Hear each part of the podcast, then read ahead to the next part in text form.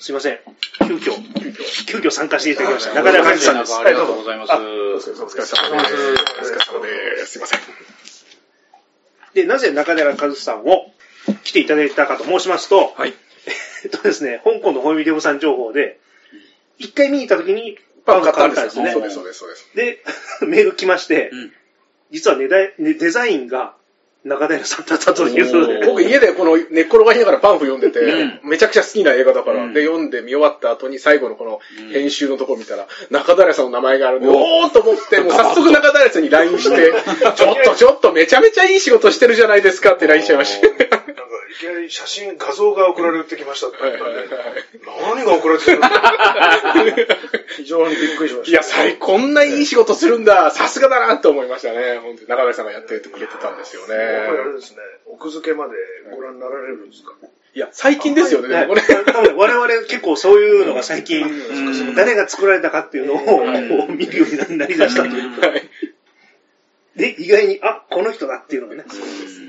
いや、まさか、めちゃくちゃ売れてるらしいですね、パンフレットねトップガンのパンフレット。売り切れ続続出ですよ。結構ね、どこ行っても売ってないっていう、あれで、まあ、ツイッターには出てたんですけど、ただね、じ実際僕も、あの、豊島園はなかったですからあ、ね。なかったえーもう、豊島園で見たんですけど、全然なかったです。あら、それはやっぱすごいことですね。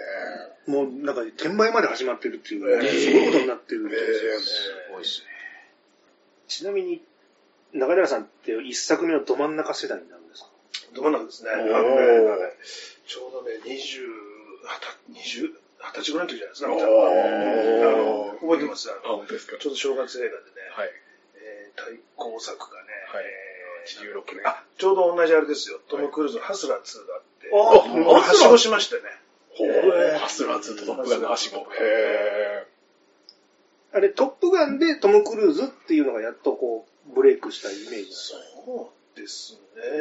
トム・クルーズも確か主演第一作が卒業白書なんですね。はいその1年ぐらいー前ですもんね。はい。でもその時にはね、まだまだでしたもんね。うんやっぱりトップガンは最初じゃないですかね。あの、印象としては。でほぼ同時期にハスラー2も抜擢されてるんですね。で、当時ね、みんなで、あの、まあちょっとほら、あれでしたから、トニー・スコットやっぱり、少しだろうっつってね。なるほど。うん行くんですけど、やっぱり寝ちゃうんですよね。で当時またほら、あの時、ちょうど僕ら、あの、ビリヤードブームでしたから、うんはい、あその時代っていうのは86年。へ昼間、ちょっと、朝起きてから、ちょっとトップガンのあれを、ーはい。アマプラで、はい。久しぶりに見返し、久しぶりって多分劇場以来で。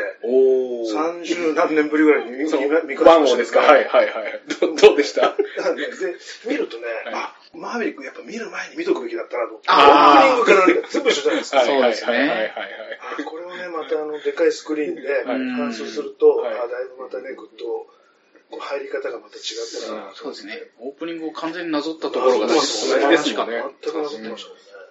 ちょっと二つ質問をしてて、先にどっち聞いてます？マーベリックのあの感想か、パンフレットの話が来た時どう思ったかっていう、この二つなんですけど。あのね、あの、正直、それほどトップガンには思い入れなかった。あ、そうなんですか。そうなんですよその20歳ぐらいに見たときに。見見たときは。ただやっぱり今作を見るとね、はいやっぱやってよかった そう、そうまあ。もちろん粘りはあるから、うんもちろんその、ハマーベックですか、気合い入れてやらせていただきますって感じでしたけど、うん。はい。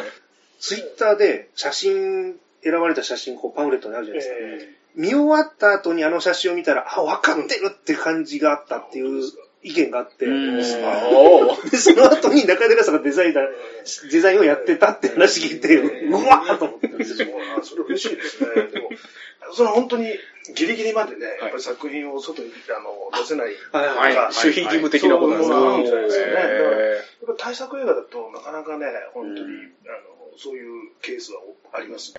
まあ、あくまでもメイキング映像とか、ちょっとした本編の、だから最初、まあ、これも言っていい、いや、これあんまり、ね、ちょっとまあこれはあれしてください。はいここだけの話はいあの、あれですよ、あの、まずね、え最初からね、でかい作品だと。はい。まあまあ、でもまあ、もう待ってりゃまあ、あという感じですね、やっぱりでかい作品は。で、最初からもう、ボーンと使えるわけじゃなくて、サンプルっていうね、はいあの文字が入ってて、それで一回レイアウト組んでるんですけど、でやっぱりね、ある程度固まらないと作業できないっていうのがありますね。まあ、ある意味時間との戦いも。もうありますよね。ええすごい。えーデザインから、えー下版っていうのは要は印刷の考慮ですね。はいで、ここからも次から臨転かけますはい製本までいくんです、それがね、大体ね、2週間ぐらいなんですよ。はい下版して、はい。納品するまで。はいで、ほら、でかい作品だから、あれがあるじゃないですか。まあ、量もする量もするはい。で、それを今度、各劇場に納品するわけですよ。ああ、物流的な問題物流的にはい今度何百巻じゃないですか？はいはいはいはいそこに納品して、しかも、シネコンだと、前日ってわけいかない。うん2日前とかいかないんですよ。へそうすると、多分ね、印刷からね、納品までね、そうか、じゃあ、ここにもドラマがありますね。トップガン級のミッション。トップガン級のミッション。これどこまで出していいのかわかんないですよ。そうですね。ちょっとここはね、ね消しますねねあちなみに、じゃあ、あの、本編ご覧になって、えどうでしたか？感触は。えいや、もうめちゃめちゃ良かったです。良かったですか？うんやっぱりね、正直やっぱり、ま昔のね、トップガンはやっぱりまだ、なんなんとなくまだもやもやしてるんですけど、まあその昔のトップガン。ダ作ではないけど、傑作でもないという。ないし、やっぱ我り々も同意見です。あ、そうですか。当時見てた印象と、だからやっぱり結局ほら、ノスタルジックに浸れる分、そこにグッとくるかなと思ったんだけど、それはなかった。なんか結構そのオープニングすごいぶち上がるんですけど、うんその後結構普通のグダグダあったところ確かにね、マーヴェリックもね、ミッションっていうのが途中から見えてくるから、あの、何、えーサスペンスとかそういうものがあるんだけれども、前作のトップガンってないじゃないですか。最後もういきなりポンと来て、出動だって言って、盛り上げはないですよね。盛り上げがないから、やっぱりね。まあでも、ああいうね、あの、スタイリッシュな映像、でも絵やっぱ綺麗ですね。はい。当時の、あの、あの、やっぱり、からこれであそこまでやったのか、フィルターでやったのかなんですけど、めちゃめちゃ綺麗ですね。あの、海面の色とか。で大人になってわかるんですけど、あの戦闘機のカメラの、多分翼の一番根元のところにうん。カメラを固定して、うん。それでフィルムだからね、一発勝負じゃないですか。それを何遍も何遍も撮影して、あれ編集で繋げて、パパート1で作られたんで、うん。すんごい手間かかってるんだろうなっていうのは、今思えばわかるんですけど、うん、でもちょっと、飲み込みづらいっていうところもあって、たまに何をやってるのかわからなくなるじゃないですか、一作目の。ドッグファイト自体も。で絶対的に、まあ今回もそうですけど、敵国は出てこないしね、あのあの明らかに、うん。まあミグっていうから絶対ロ、まあロシアロシアそそれ当時ね、ソ連のあれですもんね。なんですけど、まあまあ今回もその辺ぼかしてましたよね。そうですね。ならず者。ならず者。ならず者国家ってなんかあるんですよね、言葉自体。まあ要するに西洋と相入れないものをならず者とするっていうあれですよね。今回、あの、IMAX カメラまで搭載してコックピットに。うんで、それも、あの、照明も全部役者が調節して、すごいと撮んなきゃいけない。すごいですよ。もうまさに今回の、あの、コットの撮影はもうデジタルじゃなかったら絶対できない。うんやっぱり見てて思ったのは、やっぱりね、ほとんどアップじゃないですか、あのはいはいはいはいトップガンの方は。だけどやっぱりか結構ね、広角の引きの絵で全部撮ってるから、うんコックピットなんで全部、あのね、見えるってことですね、全景が。羽の部分からミサイルが全部見えるじゃないですか。それはやっぱすごいですよね。ドッグファイトの動きも今回のマーベリックって分かりますよね。どういう戦いをしてるかっていうのが、トップガン1が分かりにくかったところですもんね。多分、絵コンテもかなり細かく書きつつの、で役者さんもかわいそうなのが、セリフ飛びましたも一切通用しないっていう。権利をやっぱりあの、トム・クルーズがはいちゃんと保持して守りきったみたいな、今回そういう意見もあって、これ変な人に渡っちゃったら、とりあえず続編みたいな、ね。とりあえずができちゃったのができちゃった今回はとりあえずじゃなくて、もう文句なしの決定版が出来上がったなと思いましたね。トニー・スコットへの捧ぐって最後、はい。そう。はいこれね、ここもなんかやっうぱ素晴らしいですよね。やっぱトニー・スコットに捧げられた映画という意味で。あれはもう涙かつ上げされましたね。うん。そう、あれがね、だけどなんかあれが妙にね、最後出てくるバルキルマーと被って、バルキルマーの遺作にも見えてしまったんですよね。まあでもアイスマンのね、うん遺作みたいになってる感じはありましたけどね。え、ちなみに皆さん、最もグッとくるシーンって、どこだったんですか？私は、あの、アイスマンが、あアイスマンじゃなくて、あの、グースの息子が、あの、これから戦場に向かうときに、そのマーベリックがお前ならできるぞ。っていう、このあの、さ知った激励をするあのシーンが、まさに僕に言ってるんじゃないかっていうなんか言われたらしいですよ、劇場で。僕に向かって言ってたんです、あれは。ルースターじゃなくて僕に向かって言ってました。劇場で。はい。呼びかけられて、呼びかけられました。うん、頑張るって言ってましたねそれはね。はい。僕はあそこです。はいグッときたし、まああの、結構落類したっていう感じで言えば、やっぱりこう、あの、グースの息子のルースターとの、本当に言えなかったことを言うよってところはもう完全に心つかまれたんですけど、その前でフラットな気持ちで一番絵的に動かされたのは、あの、戦闘機と並走してトム・クルーズがバイクで走るシーン、やっぱり絵として完璧だなと思って、やっぱこう、おじいさんになってもバイクに乗ってるっていう絵面。で、このシーツをこうバッて外すと、川崎のバイクが出てくるっていう、なんかこう、俺はもうじじいだけど、まだ突っ走るぞっていう、あの、意地みたいなのがあって、あのバイクは当時のバイクと同じって設定ですよね、あれ。多分そうだと思そうです。よあ、川崎のあのバイク。川崎の。すごい良かった。で、なんか結構、ちょっと外れちゃうんですけど、好きな漫画で、プラネテスっていう漫画があって、それでやっぱこう、ちょっとこう、女性船長が、あの、昔の革ジャンを引っ張り出してきて、ちょっと突っ張り始めるみたいなシーンがあって、そこもやっぱこうバイクに乗るんですけど、それとちょっとオーバーラップして、なんか、いつまで経ってもこう、そういうちょっと反骨精神があるというのをなんかしっかり描いてて、よかった。いいですね。飛行機の映画なんだけど、地上でこう走るっていうちょっと面白さがあって、あとそれで言うと、こう船に乗るシーンもある本当の海軍になったりですけど、あの、そこもすごい良かったですね。いっぱいあるんですね、いろいろね。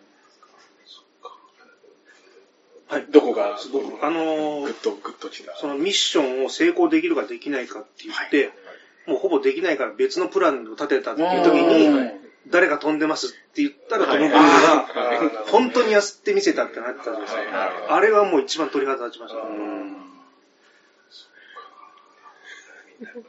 中谷さんは。ね、やっぱ F14 を見つけて、あそうですよ、やっぱり。そうですよ。これ、これは、立ち上がりますあれですよ。ね。あれは来たですよ。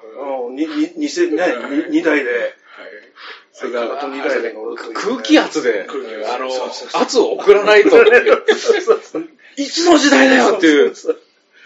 昔の建物とかにまだ空気源っていう、その空気でまず溜めといて、電気式じゃなくて空気の圧力で動かすってのがあるんですけど、まだそれが動くという。熱かったですね、あれ。これでね、最新鋭の機体と戦うわけじゃないですかあ。それをこのね、老快なこのテクニックで、この、なんとか封じていくっていう、あの、職人技ですよ職人技でっていう、ここもいい熱いシーンですよね。最終的にはパイロットだと。そうですね。腕で勝つっていう感じですよね。一個だけそれでちょっとこう、超欲張りなんですけど、無人機と戦ってほしかったっていうのがあって、もうドローンの時代だよみたいなセリフちょっとあったじゃないですか。で、まあ、その未来は、あの、あるけど、今じゃないみたいな。まあ、それちょっと否定してるんですけど、ちょっと最新鋭の本当の無人機が出てくるっていう設定だったらもっと熱いなですただ、取られた時期とその、あの、冷却期間もあるんで、それはちょっとマッチしなかったのかなと思ったんですけど。かね、あの、最新鋭の戦闘機という設定なので、う、欲張りだなと思って。で、あのね、F14 がと飛び立つときに、はい。あの、誰なんでしたっけ、キャラクター、あの、息子がね、はい、ルースター、はい。ルースターが、はい羽が開いたって言ってなんだこれと。あれは、ちょっとね、あれ泣けますよね。うん。ああと、いちいち物理的なスイッチになってる。ブレーカーを落とせみたいな。今考えるともう全部コンピューターに集約されてるところが、むき出しで、あの、ブレーカーになってるんですよね。あれはすごいですね。でもやっぱああいうところをね、出してくる、まあ、映画の醍醐味ですよね。あうんれはもう、本当に拍手しちゃいますよ、あそこは。そう興味さがね。おなんかあれ持ってきたんですよ。あのえなんですか？昔のやつもあったから。昔のこれ。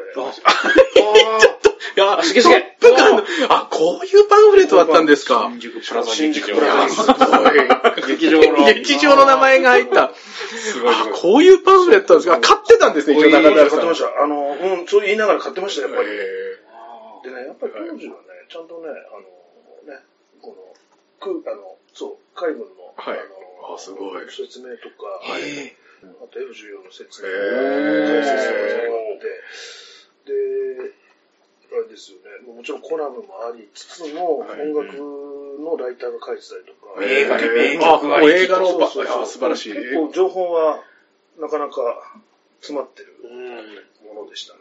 めちゃくちゃ綺麗じゃないですか、このパンフレット。保管、保管が すごい綺麗ですよねすごいで。すね。えー。今見てきたみたいな感じ。本当新宿プラザ行ってきたみたいな。えー、すごい。ちょっと後でちょこっと見せてもらおう。えー、すごいですね。これのね、続編をね、さん36年後に中田さんがやってるっていうのまたすごいですね、この買って。すごい これ、もっと、うん、ちょっと変わってきちゃったのかな。これも入れたいみたいな、こう。もっと変わった感じにしちゃってたんですかね。だけど結果的にね、はいさっきあのおっしゃってたようにね、いうんあの分かってるというふうにね、あのそうやっておっしゃっていただけるんであればね、それは本当に逆に良かったないいやまー、いい仕事してます。素晴らしいですね。そしてそのパンフレットが今は全然買えないと買えないっていう。すごいですよ。中田さんに来てもらってよかったです。いやー、ですよ。ありがとうございますだってこれ撮ろうって言ったのも本当にね、2日前、3日前ですから、急遽、ザトシさんがね、スクランブルをねスクランブルを発生。そうですよ。確かね、あれ？まず連絡いただいたのって、一昨日とかでしたそうですね、私。やっぱこうやって本当に人と話したくなる、はいあ、ね、映画ですよね。この熱さを共有したくなる映画ですよね。この映画ってまさに。本当ね、僕の斜め後ろに座ってた、一人で見に来た、もう年配のね、僕よりも上ですけど、はい。上だろう人が、やっぱりラス、クライマックスの結構鼻すすってましたからね。やっぱどの映画かもうみんな泣いてるん鼻ですよすってま。したね。おっさんが、いいな、そういう光景見るといいなと思いますね。で知り合いがやっぱり見に行っても、やっぱりラストやっぱり拍手がバーッと、エンディング終わった後あやっぱ言ってましたしね、えー初日で。拍手起きてたそうです。あ起きました、起きました。二日目の池僕袋。の豊島園はやっぱあじゃなくて元元気ないですよね。元気ないそんなことないでしょ。そう、怒られますよ、それ。あのあたり僕はあの、新宿タイガーと一緒に見れたってだけです。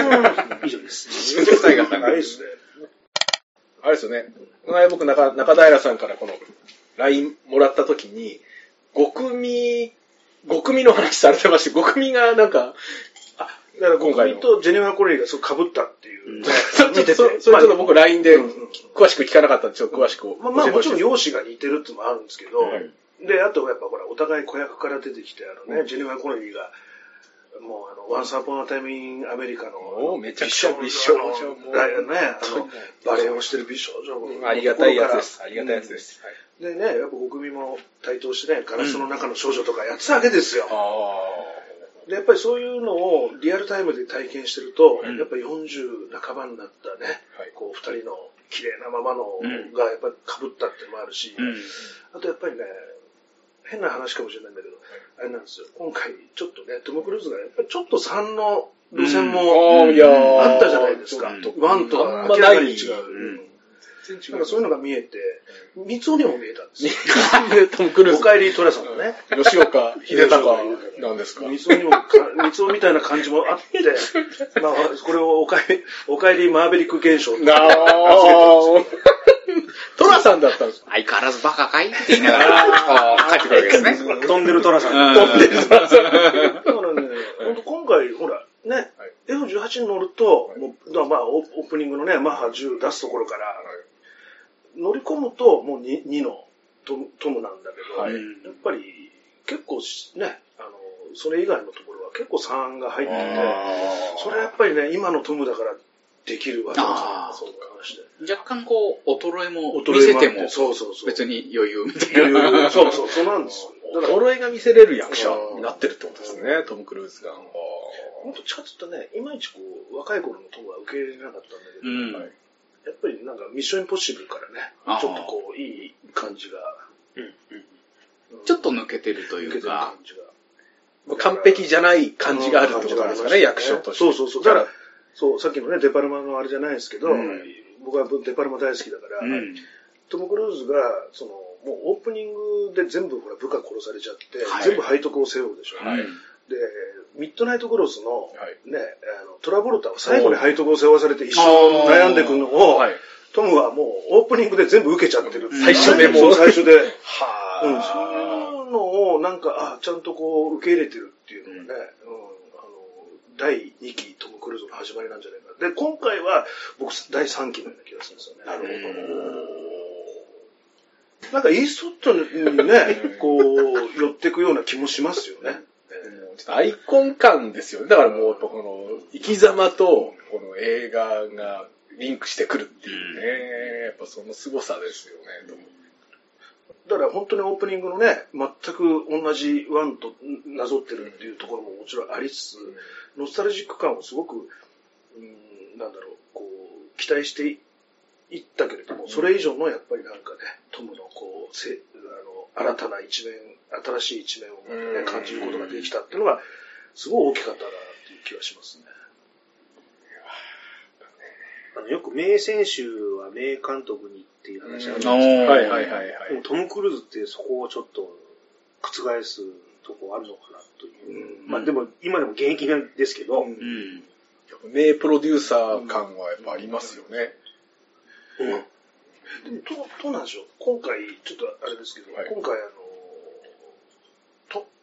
トニー・スコットが撮ってても、この感じになったかっていや、これは、ちょっと正直、もうむず、ね、もし仮にトニー・スコットが存命でも同じく撮れたかっていうと、やっぱりちょっとそこは難しいかなとは思いますよね。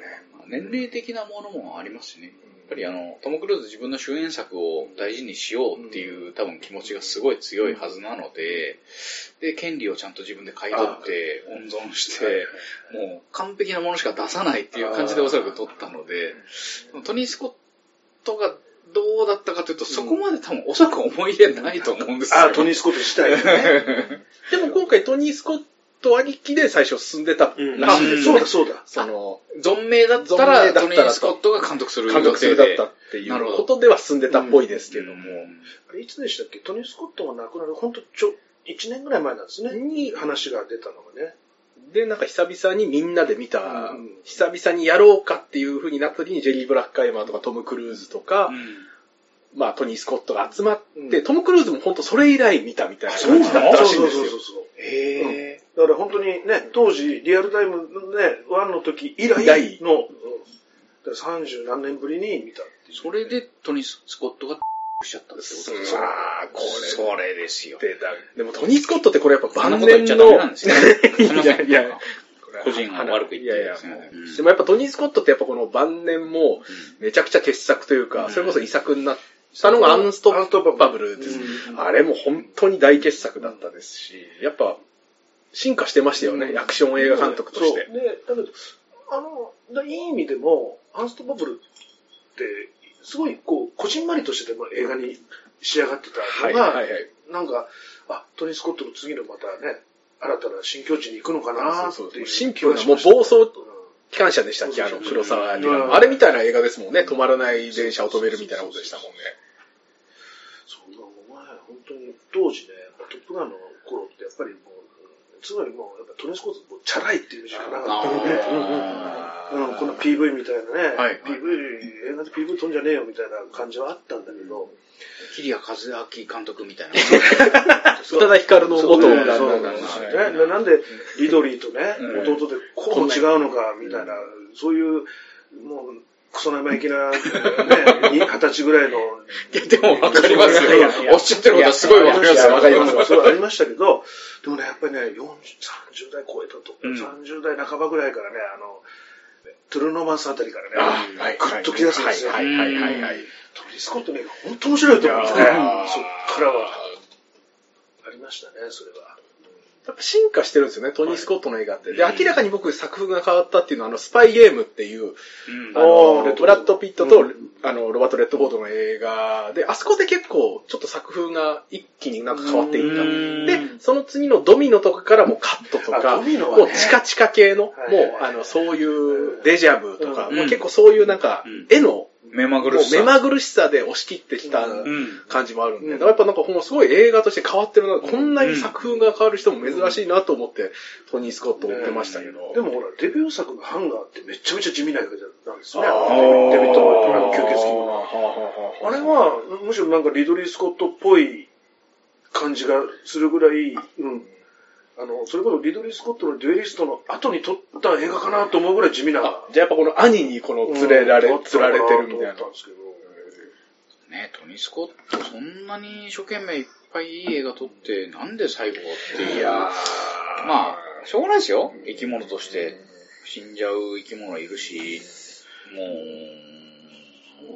う、わかんないけど、こんなにね、社会的な生き物になったのに、自分で自ら命を絶つっていうのは、何をもってそういうふうに踏ん切りがついたのかっていうのもあるし、まあ追い込まれちゃったらそうなるんだろうけど、ね、周りにはいっぱいいますけど、そういう方は。知り合いも何人か亡くなってますけど、かちょっと残念で。いや本当に残念なでそこに捧げた映画なわけですよね。まだまだ見たかったですよね、うんトニー・スコットの映画って。うん本当に。死んじゃダメだとは言わないけど。うん。でもそういう意味で言うと、今回、マーベリックも本当にあれですよね、あの、絵の色調とか、そういうものを、だからトニー・スコットってほら、朝焼けとかね、夕焼けとかをものすごく意識して撮ってたし、トップガンの1でもね。で、トップガンの後に、後ですよね、確かね、ビバリーヒルズコップ2があったじゃないですかあ。ビバリーヒルズコップそこでですか2も、はいあれ、ほぼ、ストーリーの8割がもうずっと有形なんですよ。朝焼けか、そう、本当にね、ひたすらね、あの、セピアなんですよ、はいはいはい。あらあ、でも、あ、まあ、トップガンのそこに惹かれてたって惹かれてたんでしょうね。だから、トップガンの後だからっていうのもあるんだけど、その色調がね、全体的なトーン、映画のそのトーンがすごく、トップガンのあのね、あれ似てるんですよ。この、こう、黄昏っていうと黄昏のこう、終わっていく手前の、うんなんかそう考えるとちょっとね、悲しくなっちゃいますけどね。ただこう、黄昏と朝焼けは少し似てたりするんで、こそうそうそうそう。ね、そうなんですよ。あの、どっちかなっていう、うんなんかその、ちょっと踏ん張ってうんね、頑張ってほしいなっていう気持ちにもなりますけどね。。常になんかもしかしたらトニー・スコットそこを意識してたのかもしれないですね。あいやだとすると、やっぱ今回のマーベリックをね、トニー・スコットにとってもらっても面白い全然面白い良かったという。し、でもそこはちゃんと継承されてたなと思いますよ。そこがすごいリリスペクトされてる映画だとは思いますよね。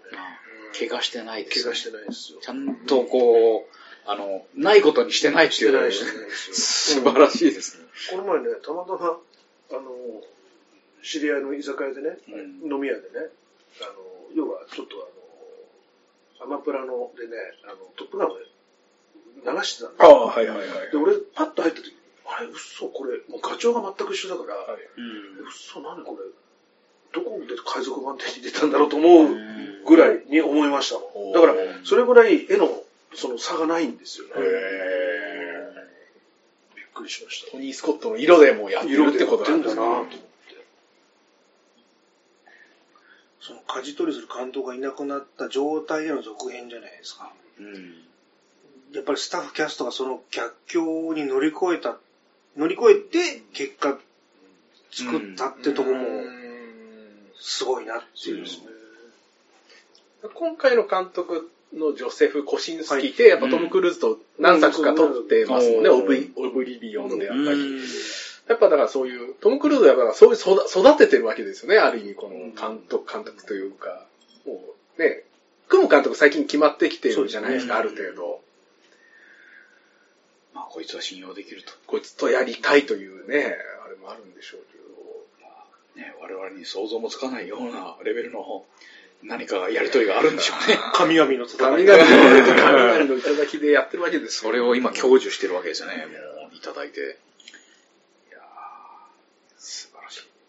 次だから次のミッションインポッシブルの予告編も今回あったじゃないですか。やー、であのラストーシーンも、なんかこのね、バイクでなんかこの崖を飛んで、ねうん嘘ついたんですよ、僕はい。自分の子供に。はいトム・クルーズっていうのは何でもやるから、バイクで空飛ぶんだよって嘘ついたら、その通りの予告編があって、はい子供が、わーって言ったんですよ。そういうことですよね。やっぱそう思ってしまうというか。お父さん嘘言ってるっしょみたいな。そんなの飛ばないからみたいな。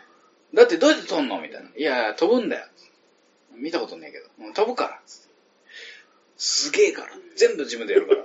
あトム・クルーズがなんかドバイかなんかのどっかの煙突かなんかの先っぽで、なんか写真を、あーなんか命綱なしで、なんか写真撮ってるのありません。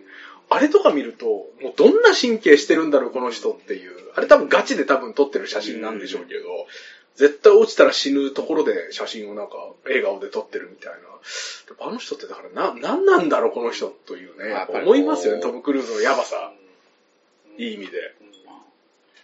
今回のね、規格外ですよねね。、パンフ読んでも、もう90年代ぐらいにね、あの、あ90年代、あ、2000年代かもしれないけど、シドニー・ポラックの影響でね、はいはいはいはいはいはいはい。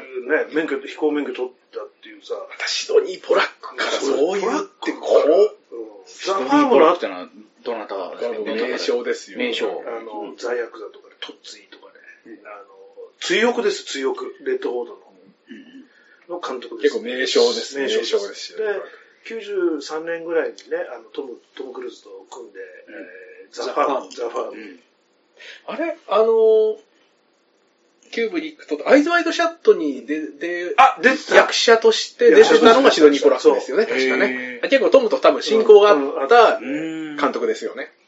ただそういう意味で言うと、フォールアウトのヘリも、あれ、ほん、あれ多分あれがガチ、あれガチですよね、確かね。でもそのきっかけは、あの、免許取んなさいっていう言われたからあのポラックのね。うんだけど、ものすごいスピード、ものすごいそのスピードで撮ったっていう。だから2ヶ月、まあ短期で撮ったみたいなことでしたね。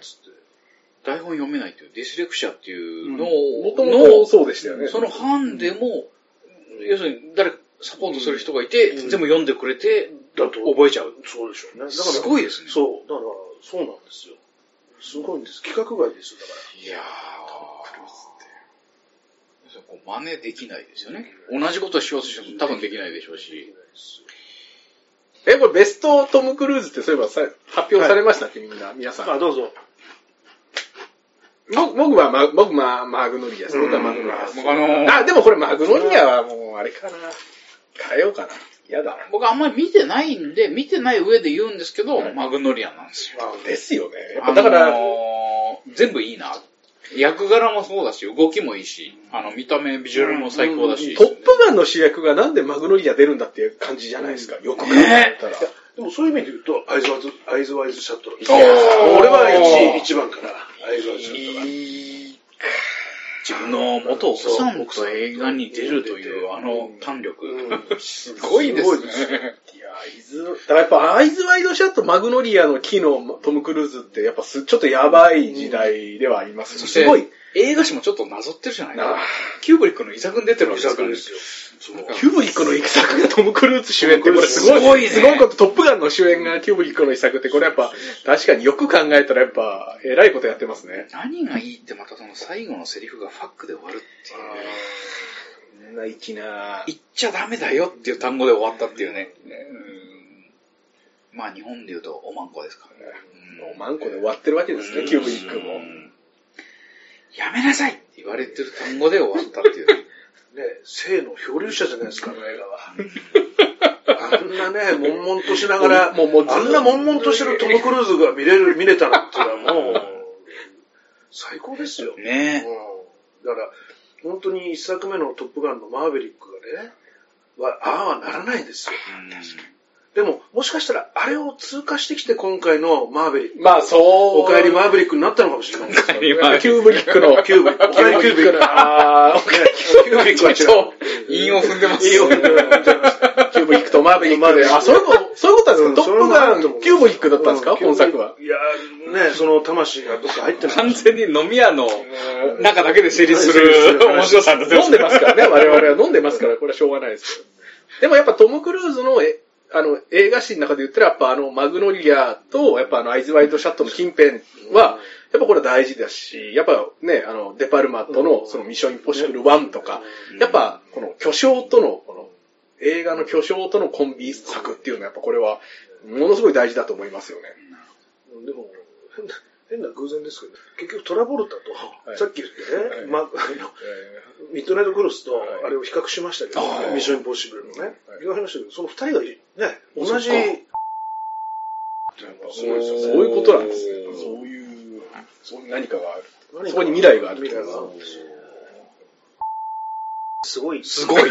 そこに行き着くわけですよ。使ってくださいね。使ってください。ね、これ。お問い合わせは、お問い合わせやマグノリアっぽくていいっすよ。マグノリアっぽいっす。うん誰も入ってないのに。パーンみたいなね。そうですよいや、これですよ。そうですよ。あこれちょっとモテ言っていいですか？たいかつってね。あの、ニコル・キッドマンはいで思い出したんですけど、制作主演のラビット・ホールって映画に、あの、マーベリックに出てたルースターが出てたっていそれだけちょっと言いまあ、したはいはいはいはいはい。マイルズ・テラー。よかったですよね。よかったですよ。だからやっぱ、マイルズ・テラー、グースの息子にも見えるじゃないですか。いや、そっくり。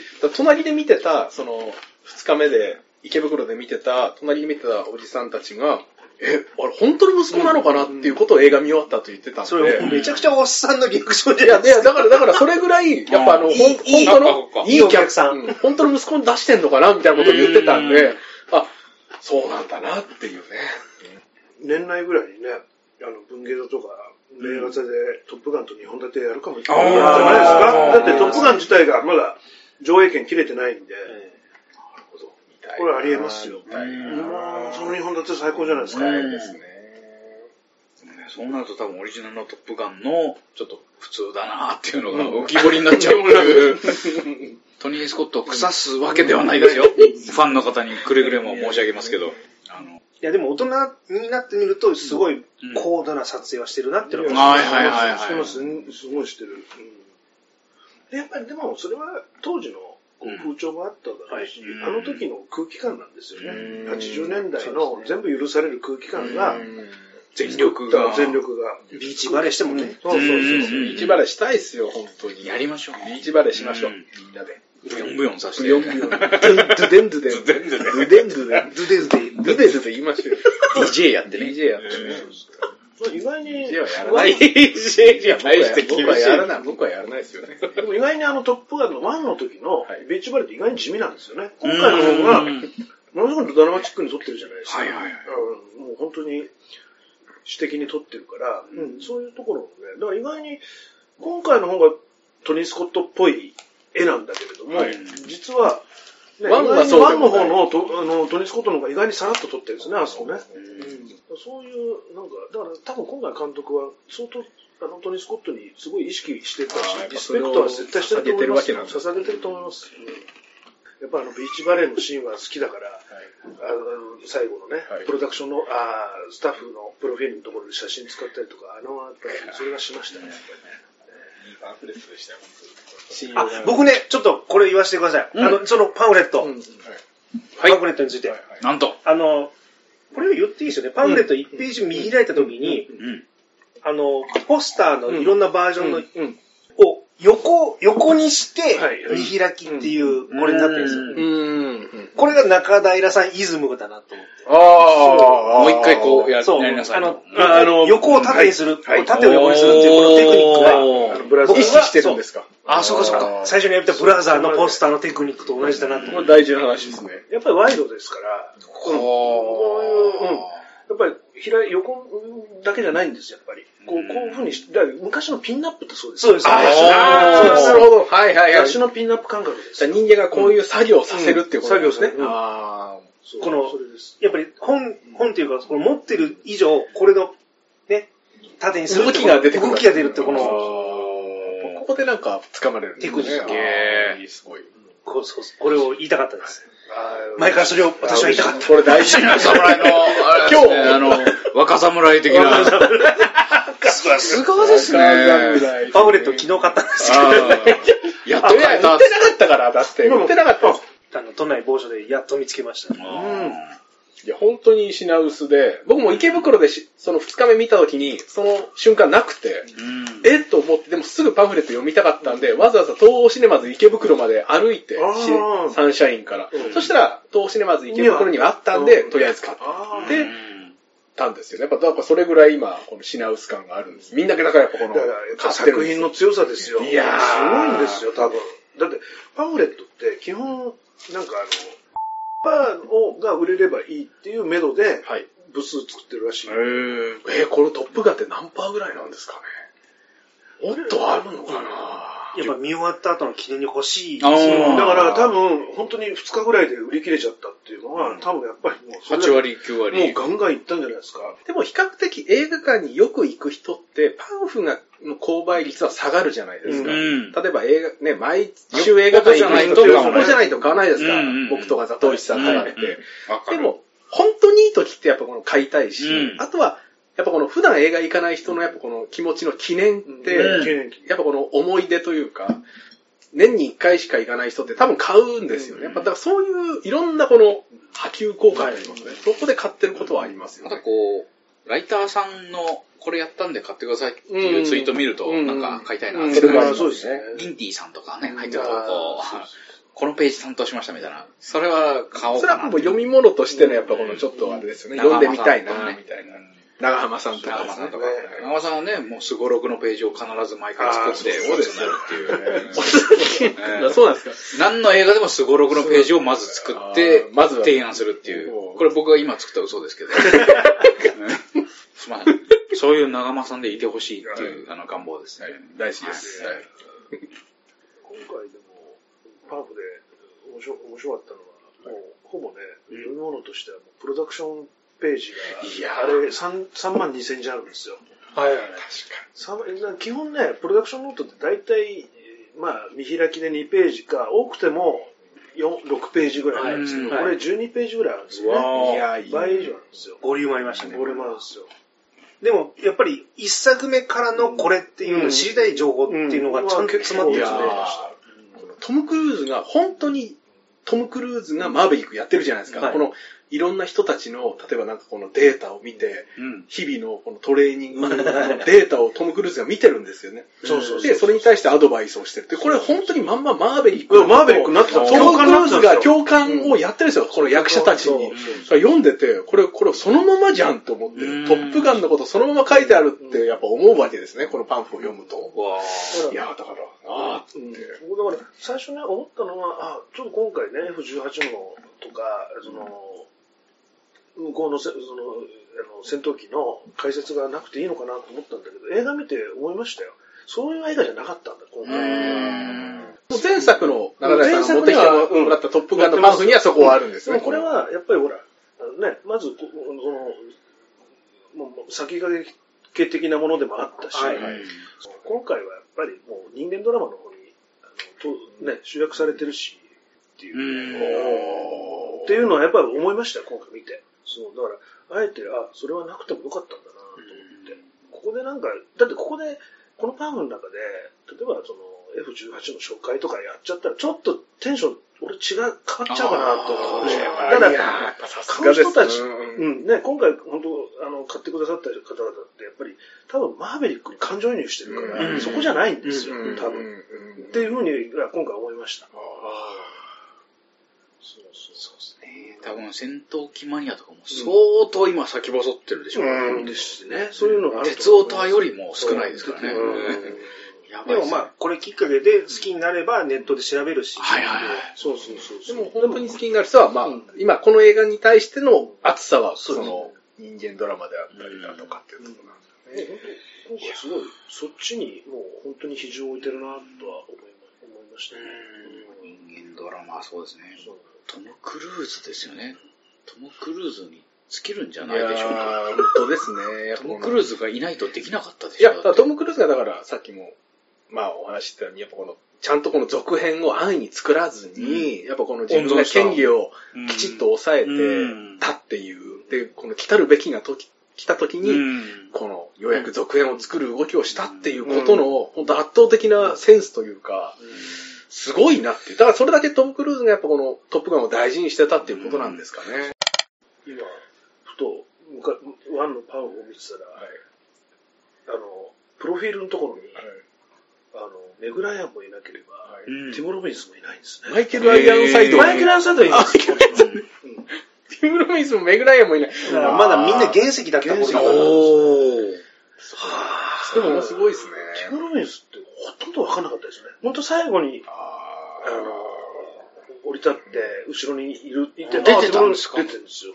でも、あの、なんだ、トム・クルーズの、あの、だからグー、グース、グースグースのあ後釜みたいな形で乗ってたのがあれですよね。ケムロうんケムロビスだったんですよね。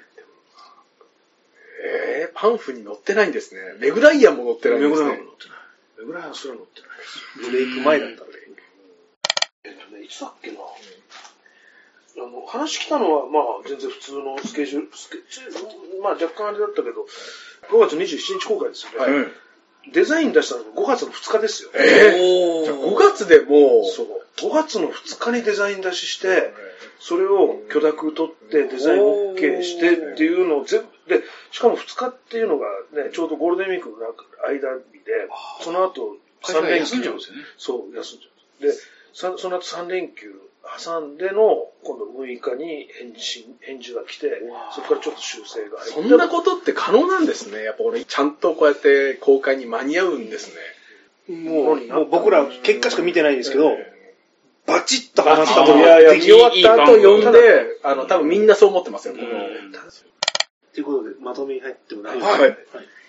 えっ、と、前作から36年経過して、まあ、続編が作られる場合って、まあ、時間がた長ければ長いほど観客の思いとか期待度が膨らんで、皆さん目が肥えてらっしゃるから、いざ完成して見に行ったら、がっかりするパターンが多いんですけども、まあ、そうと知りつつ、同窓会とか、一作目に育ててもらったご祝儀だからというつもりで見に行ったら、想像以上にすごいものを見た。というかうん、体感できた作品だったと思います。あのトム・クルーズも制作に入ってるんで、ヒット作の続編に甘んじることなく、まあ、戦闘系映画の最高傑作を作る意気込み、スクリーンからガンガン伝わりました。あの、あれ、公開当時劇場で見たよと自慢できる作品の一つではないかと思います。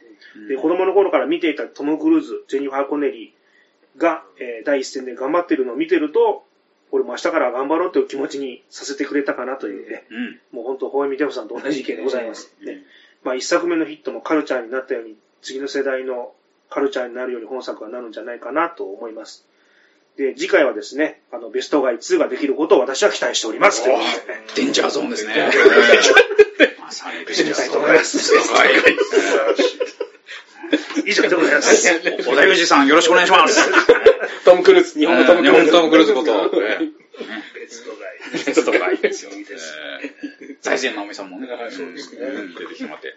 なんかこう、宣伝的なこともしていいあそうかおっしゃっていただいてそれそれやりましょう。な、何がいいですじゃあ、かねお知らせお願いします。お知らせ。えっ、と、あの、フルメタル中学という団体でですね、はいえっ、と、YouTube をやってまして、えー、最近ですと、なんですかね、あの、階段をやったりとかね、北の国からを1話から見るっていう試みをやって、それがあの、はい。